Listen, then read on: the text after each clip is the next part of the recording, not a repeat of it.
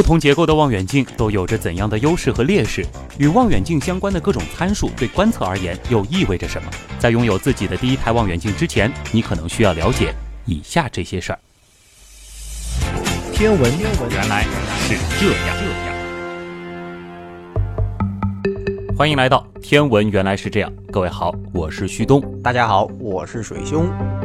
今天这期光看标题，我相信就已经引起很多朋友的兴趣了。事实上，咱们天文原样开播到现在，其实已经不断的收到有听众询问，就是让我们说一说该如何去选购望远镜啊，或者有很多人是直接让我们推荐一款望远镜。对，很多初学者应该讲都有这样一种梦想啊，啊，有一台望远镜。呃，然后呢，可以迫不及待的看看那些遥远的星星到底是长着什么样子啊？我们呢也是考虑了一下，好像再把这个关子卖下去有点太过分了啊，所以呢，我们还是不忍了吧，就把这一期啊抛出来。你别说啊，本期节目已经是天文原来是这样的第二十六期了啊，刚好是全年节目的一半，应该说是一个比较好的时间节点吧。毕竟之前大家基础已经打得挺好了，那么现在这个时机和大家好好的来详细的解释一下如何去选购适合自己的望远镜。这样子的话呢，其实大家也听得明白我们说到的一些术语到底意味着什么了。而事实上呢，其实很多人对于望远镜以及使用的方式啊，还是存在着一些误区的。这里也要和大家再科普一下。很简单的一个例子啊，许多人都会问我，哎，这家望远镜能看多远啊？或者说这家望远镜能放大多少倍，对吧？哎，尤其是你把天文望远镜摆到路边的时候，可能路人最容易问的问题啊，听上去呢好像一点儿也没错。哎，望远镜，望远镜，顾名思义就是来看远方的目标嘛。好像问能看多远一点没毛病啊？对啊，但是啊，我们都知道，我们即便是用肉眼也能看到远在两百五十万光年以外的仙女座星系。是，而爱好者手里的一架小口径望远镜呢，通常最远大概也就是能够看到二百五十万光年之外的仙女座星系。哎，对，所以望远镜跟肉眼的区别到底在哪里呢？嗯，但是当你使用望远镜仔细的观察的时候啊，尤其是对准银河的时候，往往会发出一种惊叹：哇，怎么会有那么多的星星？对，明明肉眼看好像没什么星星啊。另外，我还听到过一种惊叹，就是哇。能够看那么清楚啊？嗯，这应该讲是使用望远镜最大的特点，一个就是看得多，一个就是看得清楚。对，如果哪位朋友使用望远镜看月亮啊，有这样子一种体验的话，就会明显感觉到，哎，这个月亮好像大了很多，或者说是拉近了很多啊，能够看到更多的一些细节。我想这可能也就是人们会问望远镜能够放多少倍的这种原因啊。嗯，其实这种放大的效果呢，主要也就是来源于凸透镜它本身的一个成像特点，原理上呢和放大镜是一样一样的。对，哎，说到这啊，也不禁让人想到望远镜的发明，好像在学生时代就。听说过这个故事啊，是讲伽利略小的时候啊，把爷爷的老花镜来玩耍，然后当他一前一后举起两个镜片的时候，哎，突然发现远处的房屋一下子变大了，于是呢兴奋不已，后来就造出了世界上第一架天文望远镜。这个和瓦特小时候看开水壶，长大发明蒸汽机其实是一个套路啊，都是为了让小朋友发奋学习。而真实的故事呢，其实远没有那么的简单啊，它是添加了大量的。虚构情节了。嗯，我们现在所熟知的版本啊，是荷兰眼镜商汉斯利伯西在一六零八年的时候造出了第一台望远镜。嗯，那么这件事情呢，的确被伽利略知道了，然后呢，就进行了非常重要的改进，于是呢，就发明了天文望远镜。时间呢是一六零九年，而事实上，利伯西的望远镜还申请了专利哦啊，并且。整个欧洲其实都已经传开了，所以传到伽利略耳朵里呢，啊，应该讲也是不足为奇的。只不过呢，利伯西的望远镜它的放大倍率只有三倍，嗯，而且在记载当中只说了他用望远镜看近处的一些物体，并没有提到说抬头看天啊。所以伽利略作为第一个用望远镜观察天体的人啊，这个应该是没有任何问题的。对，应该说啊，这其实丝毫不影响伽利略他发明天文望远镜所做出的一个巨大的贡献。从此呢，咱们人类的眼睛真的是如虎添翼了，对整个宇宙都有了全新的认知。哎，其实也正因为如此啊，联合国是将天文望远镜发明四百周年，也就是二零零九年，作为国际天文年。对。伽利略的望远镜啊，叫做折射式望远镜，使用凸透镜来作为物镜，使用凹透镜来作为目镜。嗯，这里补充说明一下啊，靠近观察对象的那一端呢是物镜，而靠近眼睛那一端的呢是目镜啊。对，听上去中文好像有一点混淆哈啊，大家一定要区分开了啊。透镜实际上是镜片的一种形式，因为光线能够透过玻璃，所以呢就把它叫做透镜。那么一般呢，我们把两头厚而中间薄的称之为凹透镜，类似于我们近视眼镜啊，就是凹透镜。两头薄而中间厚的，那就是凸透镜了。那么我们使用的老花镜或者俗称的远视眼镜，都属于凸透镜。凹透镜它有着发散光线的功能，凸透镜有着聚焦光线的功能啊，这属于中学物理的内容啊。对，其实两个透镜加上一个镜筒呢，就可以做望远镜了啊。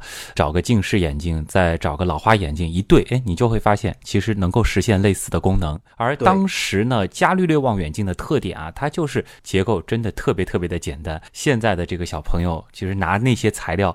马上就可以自己做一台了。哎，对，之所以用凸透镜来做物镜，它的作用就是收集暗弱的星光；而目镜端采用凹透镜的作用呢，就是将聚焦的星光再次分散成为平行光。嗯，那么这样呢，就可以在眼睛里面成像了。对，虽然好像原理很简单，但是伽利略却不像那些富人贵族，他只是把望远镜当做炫耀的玩具。他呢？嗨，是把望远镜对准了月亮、行星，还有银河，嗯，探索人类所未知的世界。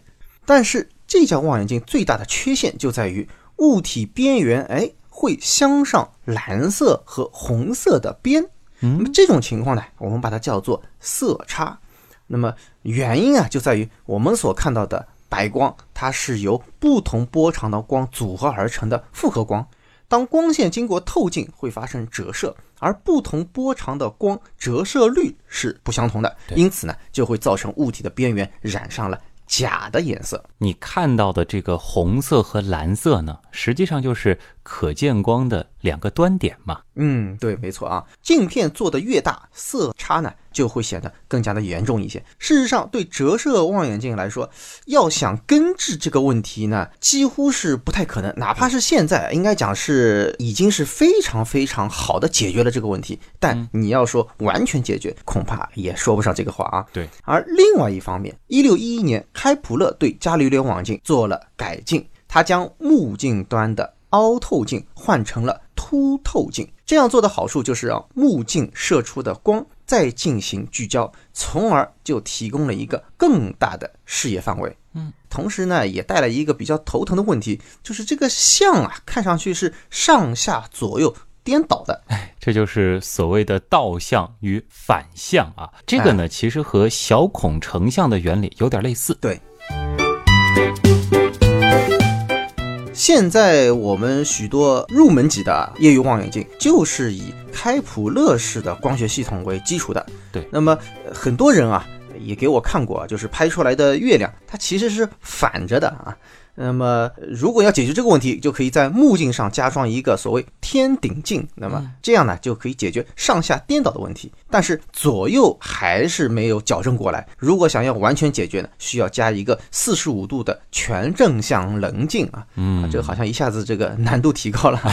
但是其实再额外配一个这个东西，如果是入门级的望远镜的话，也不是很贵啊。对，再补充一下啊，开普勒式望远镜和伽利略式望远镜其实应该都属于折。折射望远镜的范畴啊，对，折射望远镜的优点应该讲比较明显，就是使用比较的方便，因为我们看它的物镜和它的目镜啊，等于是在一条线上，也就是说你的视线的方向也就是这个物体的方向，所以比较适合寻星啊、导星啊这些工作。另外呢，它也是比较适合观测日月彗星行星啊，也就是离地球比较近的那些天体了。缺点呢，同样也是非常的显著，因为有色差啊，前面说过，而且玻璃对近红外光吸收较多，呃，这其实是非常不划算的一件事情啊。嗯，另外呢，口径大了以后，它的焦距会变得很长很长，整个望远镜会显得很笨重啊，不容易操作。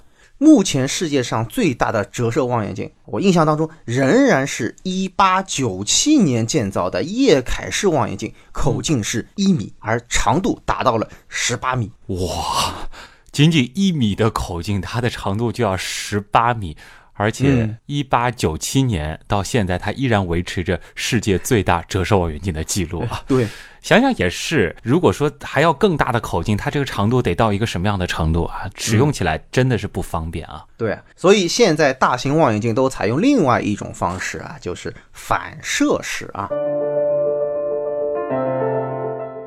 架反射式望远镜诞生于一六六八年，由牛顿发明。嗯啊，好像发明望远镜的都是大腕儿啊。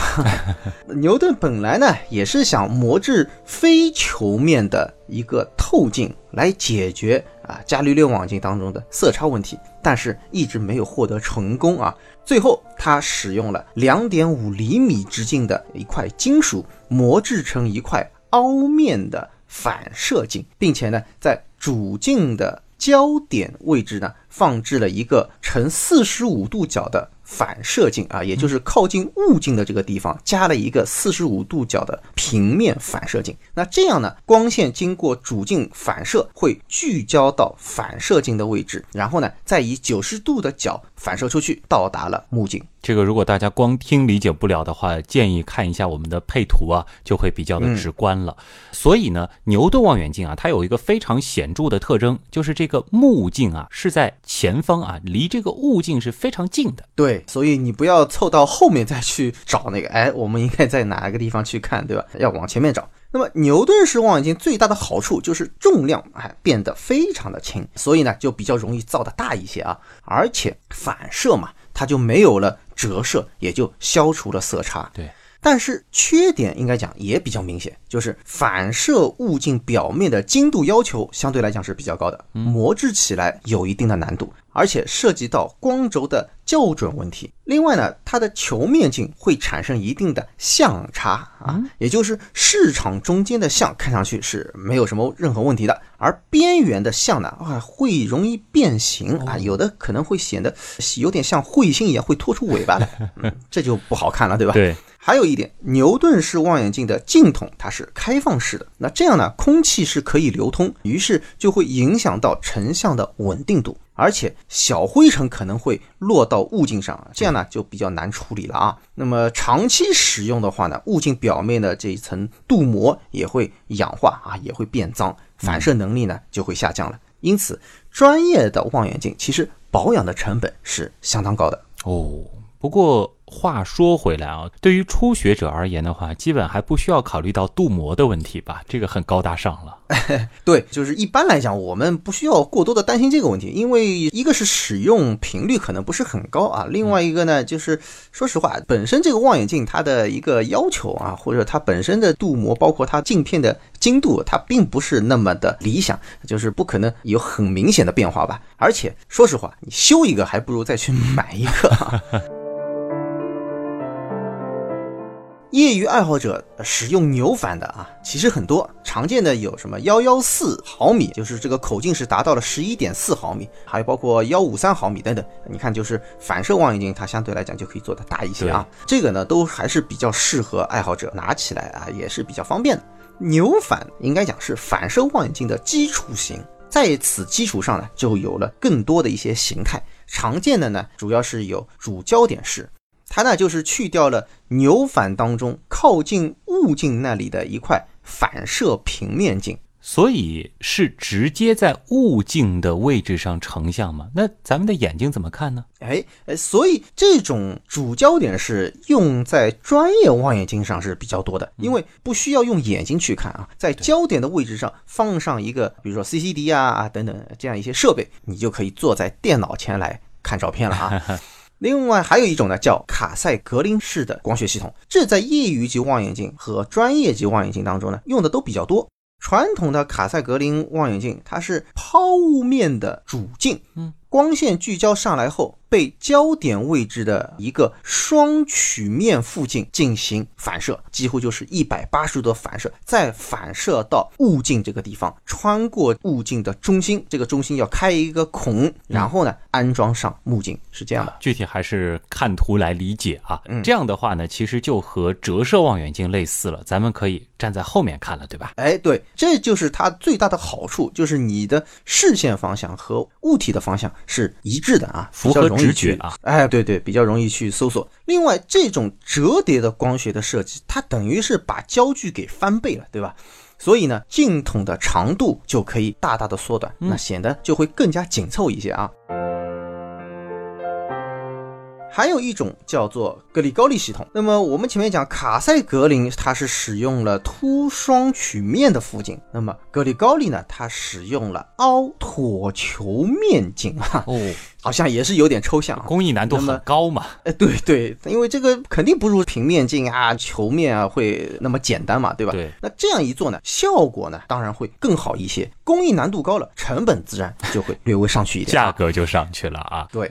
此外，还有一种叫折轴式的反射望远镜。那么它的形式呢也很简单，就是不需要在物镜上开口了，因为你在物镜上开口其实是会损失掉一定的物镜的效能的。对，那么就开在镜筒的边上啊。哦，这种呢就叫做折轴式了。其实就相当于把扭反的那个目镜。给往后移了，对吧？哎，对，哎，就是这样啊。除了折射式、反射式，那么另外还有就是折反射式的这种光学系统啊。最有名的就是施密特式，光线会先经过一块接近平面镜的非球面改正透镜，然后再到达底部的凹球面反射镜。到达焦面之后，再像卡塞格林那样，再静止的反射到物镜正中间，或者是目镜开到边上去，像折轴那样啊，都是可以的。总之就是先折射再反射啊，所以叫折反射望远镜。看图理解吧。它的优点在哪儿呢？嗯，施密特望远镜的优点就是光力很强啊，可见范围比较大，成像的质量也比较好，它解决了折射和反射的主要问题。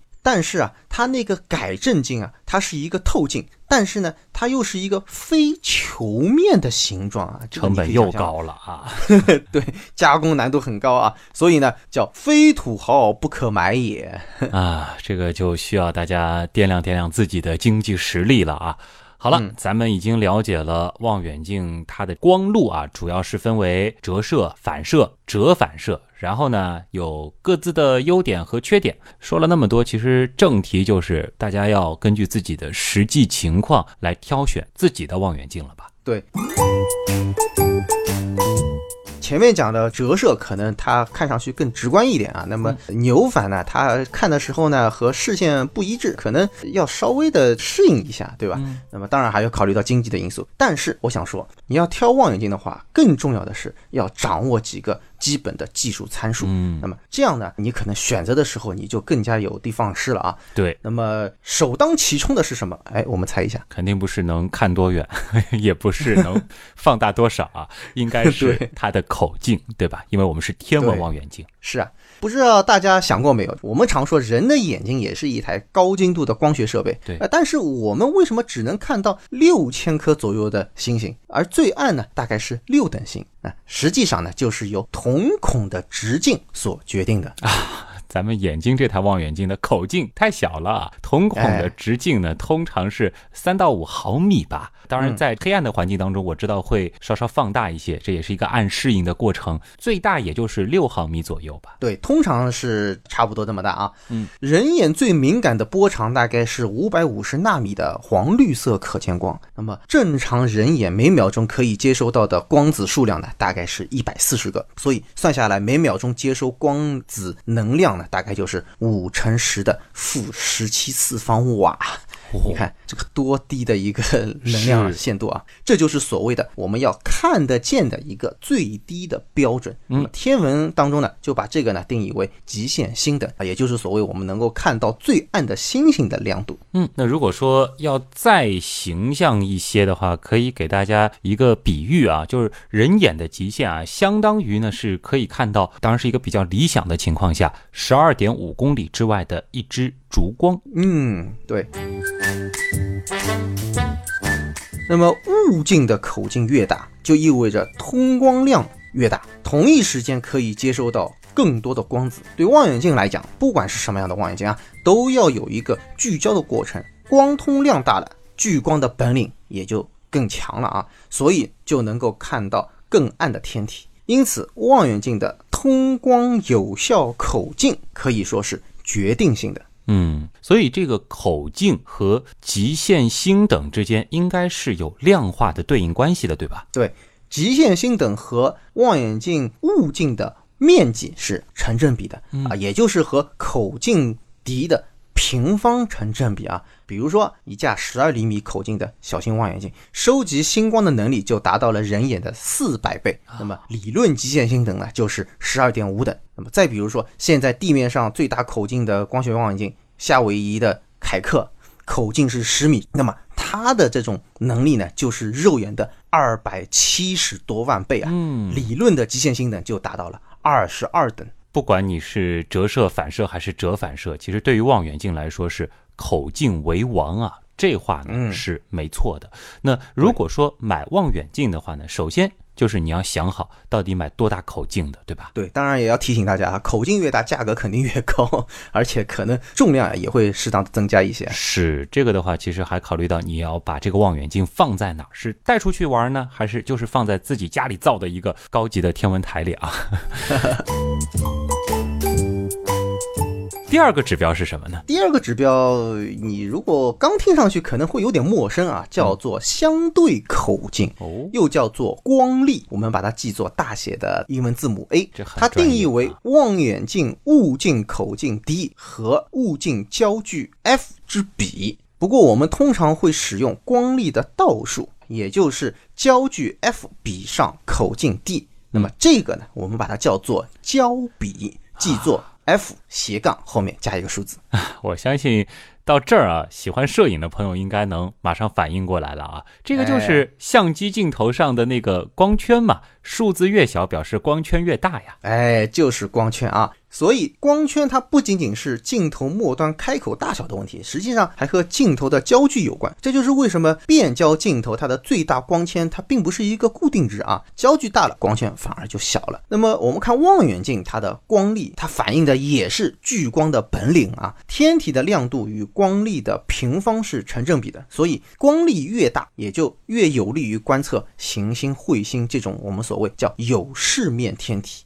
还是举一个例子，就是一个口径一百毫米、焦距一千两百毫米的望远镜，它的焦比呢就是 f 十二；一架口径两百毫米、焦距一千五百毫米的望远镜，它的焦比呢就是 f 七点五。那么，如果你要拍照的话，那么我想这台焦比七点五的望远镜，它看到的东西会显得更亮一些。那么你曝光时间呢，相对来讲就可以减少一些了。这就是大光圈和小光圈了啊，只是放到望远镜上，这个就更夸张一些了。对呃，换句话说，就是如果你希望看土星环、木星大红斑更爽一些，那就应该选大光圈的，或者就是挑那个 f 斜杠后边数字更小的望远镜啊。对对对，就是这样啊。相同口径的情况下，可以尽量选择焦距大一些的。但是焦距大的话呢，这个望远镜就会显得更长一些。那么携带起来呢，或许会有一些不方便啊。所以有利有弊嘛。第三个指标呢？第三个重要的指标啊，或者说是参数，我觉得应该就是分辨率啊。它是指望远镜能够分辨天体细节的能力。能分辨的角度越小，表示分辨本领越高。诶，这个概念是不是和我们之前在三角视差法当中提到的那个最小视差角度是很相似的？对，其实是一回事啊。这个分辨率对于恒星来说，它基本上没啥用啊。对，因为恒星是点光源啊，你嗯用再大的望远镜看上去啊，几乎还是一个点而已。那么对于太阳、月亮、行星、彗星、星云等等这样一些天体，我们说呢，它们就不是一个点了，而是延展开来的，所以呢，就叫做延展天体或者是有视面天体。嗯，那么在这里，分辨率指的就是可以分辨有视面天体上细节的能力，或者就是区别开两个点光源离开多啊远的这种能力了啊。也就是说，有一些比较有意思的双星啊，这个时候还是能用得上的啊。说一个比较常见的吧，也比较好看的一个观察对象，碾道增七 这两颗星我，就知道，如果说能够比较明显的区分碾道增七这两颗星的话，大约是需要多大的望远镜呢？那我就满足你啊，来帮你算一下啊。分辨率有一个计算公式，就是角度西塔等于一点二二兰姆达除以 d。你看这个 d 就是口径啊，又跟口径有关系了啊。这个 lambda 呢，就是指光源的波长。如果我们取肉眼最敏感的五百五十纳米啊，d 那是以毫米为单位的口径，那么目视观测分辨角度大概也就是一百四十除以 d，单位呢是角秒。那么你想，人眼瞳孔刚才讲六毫米，所以肉眼分辨率大概呢就是二十三个角秒左右。哦，这应该是一个经验公式吧？对，但是很实用啊。那么碾道增七啊，也就是天鹅座贝塔这两颗星的角距离是多少呢？我告诉你，三十五角秒。哦，按你这样说，理论上肉眼它都可以区分开碾道增七，它其实是两颗星。哎，对，理论上讲是这样啊，但是要在大气静稳的情况下啊，旭东同学，你可以加把劲儿啊，下次关心你可是有事情做了。考虑到我散光，估计是没什么戏了啊。呃，这属于开玩笑了啊，因为我们看恒星呢，其实通常都会看出它的星芒，也会影响到我们的分辨能力啊，更不考虑哎像我这样的散光的情况了。那么要看出火星圆面的话，大约需要多大的口径呢？这个比较实际了。哎，对，火星和地球距离远近其实差别很大啊，最小呢在六角秒，最大呢在二十五角秒。如果按六角秒算的话呢，一百四十除以六嘛，呃，那就等于二十三点三。也就是说，你使用一个比如说二十五毫米啊这样的哦一种单筒望远镜啊，很小啊它其实也就够了啊。这样呢，你看到火星它不是一个点，而是一个什么呢？叫圆点。反正总结一下呢，就是口径越大，它的分辨率也就越大了啊。嗯，对。那么我们接下去讲第四个参数啊，那就是放大率了。哦，终于要讲传说中的放大倍数了吗？哎，对，呃你看放到第四个，所以我觉得它并不是特别重要嘛。事实上，望远镜的放大率，它就是视角它的放大率。嗯，计算公式啊，其实也很简单，就是物镜的焦距比上目镜的焦距。注意一下啊，就是之前提到的都是物镜的口径、焦距，而这一次呢是第一次出现了目镜的焦距。对，这个补充很重要。这其实也就是为什么我们讲放大率它并不是特别的重要，因为望远镜的主要的特性是由物镜来决定的。对，如果你想获得更大的放大率，那么在物镜不变的前提下，只要换一个焦距更小的目镜呃就解决了。是啊、如果你买望远镜，那你可以关注一下它的一些附件啊，到底给你几个目镜，它上面呢都是有数字的，嗯比如二十毫米啊、十二毫米、九毫米、三毫米等等，这就是指目镜的焦距，数字越小，焦距就越短，啊能够获得的放大率也就更大一些。嗯，举个例子，一架口径一百毫米、焦距一千毫米的望远镜，如果使用二十毫米的目镜呢，放大倍数呢就是五十倍；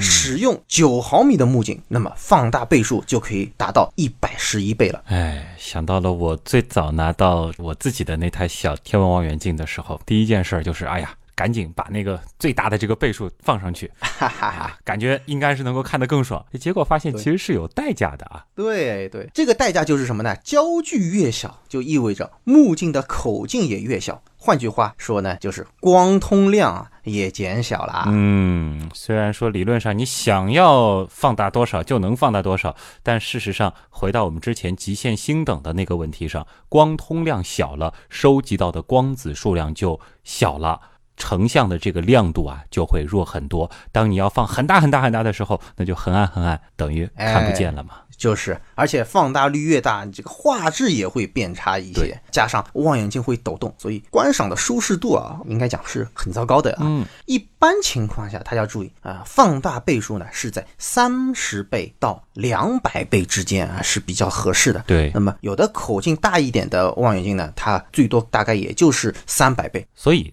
大家记住了啊，以后看到望远镜啊，不要再问这个放大倍数是多少了，也千万别被人家忽悠啊，说我这。个望远镜是超高倍的，可以放大六百倍。这个其实一听就知道了，是蒙人的了啊。那下一个指标是什么呢？嗯，下一个指标呢是视场。一般呢，我们用希腊字母啊小写的欧米伽来表示，它是指望远镜成像良好的区域所对应的天空角直径的范围。嗯，一般呢也是用度分秒来表示的。它和望远镜的口径啊、焦距啊，还有放大率都是有关系的。这个公式相对来讲比较复杂啊，如果有兴趣，大家可以看一下图文啊。好，需要的朋友自己计算一下。一般的情况下，你只要记住口径越大，倍率越低，它获得的市场呢，相对来讲也越大一些。嗯，市场越大呢，在观测上是对巡天越有利的，效率呢也就越高了啊。对。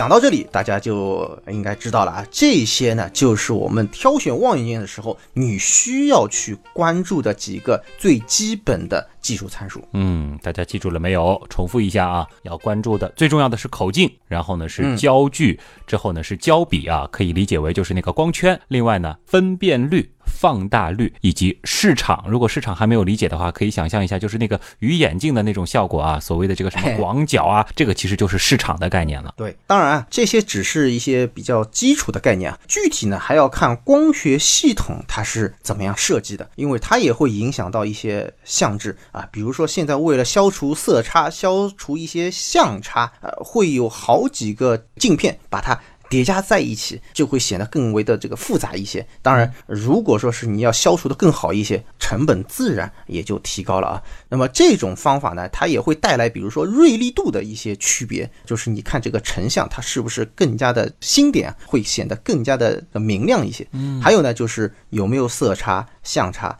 市场的边缘，你看看这个变形是否明显等等。那么这些情况呢，应该讲还是比较复杂，它属于光学工程上的问题啊，而且呢。我想最好你还是亲眼去检验一下。这个呢，说实话不能光靠，比如说你在某宝上看商家的推荐啊，或者说他写的那一巴拉巴拉一长串的东西，其实最主要的还是要用自己的眼睛亲自看过啊。有追求的爱好者呢，到实体店去看一看，或者我觉得更好就是在天文圈子里边多混混啊，有机会实际的去用过，借过别人的用过，感受一下就很直观了，也有的比较。对。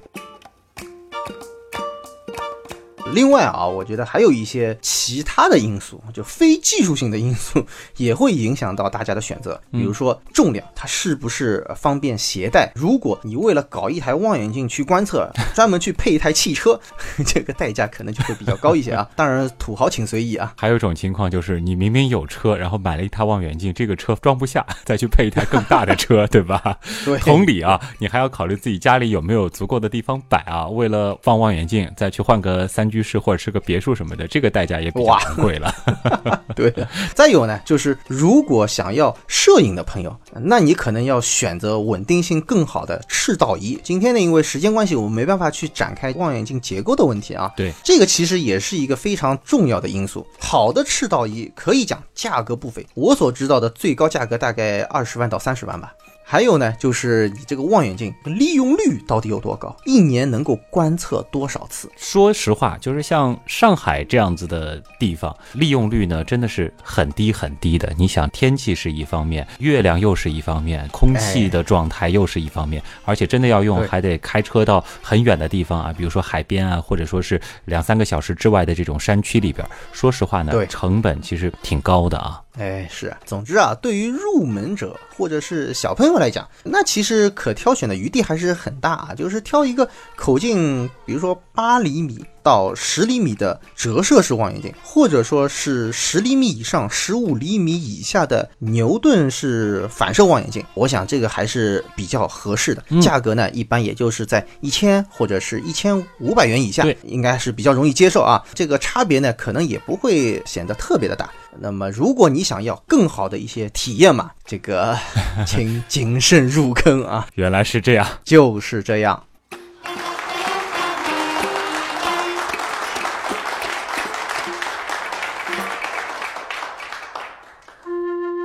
最后，其实说到了一千元左右的望远镜，哎，说实话，如果说买的还相对比较靠谱，如果你又会使用的话，看看什么双星啊，看看土星环啊，看看月亮啊，体验还是不错的。但是还是要和大家强调一下，千万别指望用这样的望远镜，你就能够直接看到什么壮丽的星云啊，那些漂亮的这个深空天体，而且是什么彩色的啊，这个对对，还是要有这样一个认识，用望远镜是看不到这些东西的。对，那是肯定的，因为今天呢，主要是讲。一些望远镜其实没有讲到天文摄影方面的一些问题，就是大家看到的那些比较漂亮的星云呀等等，那这需要长时间的光子的累积才行，那就必须是要我们讲用 CCD 啊什么，它要要经过一个比较大量的时间，因为光子在人眼停留的时间大概也就是一秒钟左右啊，对，所以呢是达不到那种效果的。嗯，呃，另外呢，这个也是补充一下，有很多人会问，这个我要看土星光环，这个需要多大的望远镜？那前面其实也已经提到过这个。分辨率的问题，那实际上你随便拿来一个望远镜，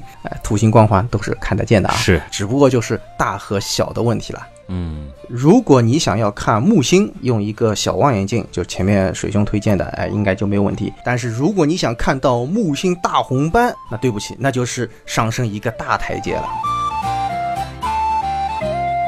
简单的来说，基本上拿望远镜呢，能够看的东西啊，如果是入门级的话，看一个土星的光环，看一个木星啊，能够分辨出条纹，其实已经是挺不错的望远镜了。然后呢，可以看一下金星，仔细观察的话，是可以像月亮那样啊，有盈亏的。然后可以看看太阳，看看月亮，再有呢，就是可以看到更多的你用肉眼看不见的繁星。其实今天这一期正好讲到望远镜，又讲到伽利略，还是挺有意思的。想到天文原来是这样，开播之前吧，不是有一个我和你的故事吗？水兄，你还记得吧？啊。当时我是用了一个背景音乐，其实用的就是二零零九年国际天文年的那个歌，对吧？然后它的这个歌词其实就是讲四百多年前的那个晚上，他第一次去看到了那么多的神奇，呃，被称为现代天文学的起点啊。是，那今天的节目就在这首歌的陪伴下结束吧，大家也可以去细细的品味它的歌词啊。嗯，太棒了，我们下期再见，拜拜。Calm and cloudless night, but it was all still a blur. The shaking of our universe was just about to occur. It was summertime, 1609, when Galileo used his telescope for the very first time, and he saw mountains and craters on the moon, and a Milky Way with thousands of stars, saw Jupiter with four tiny moons. He was the only man on earth that night who knew that Copernicus was right. Come outside with me tonight and I can show you wonders of the world to surprise and delight. I've got my telescope with me. Just wait until you see that on the shoulders of giants we'll see beyond.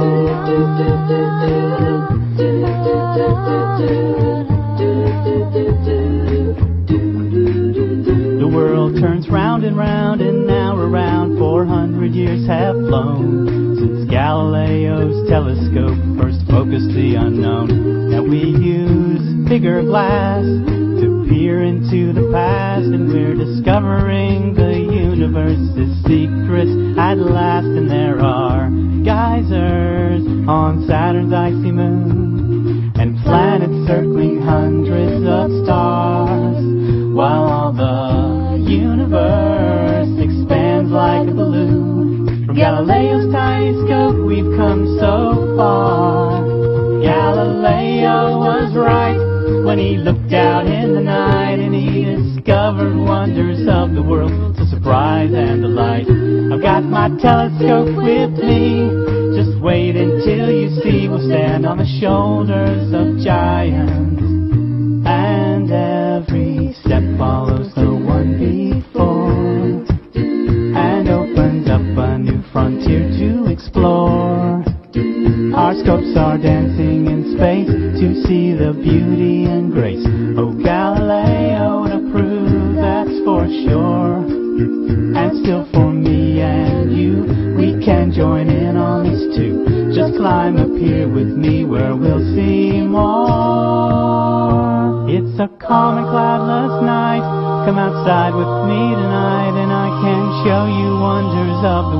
to surprise and delight. I've got my telescope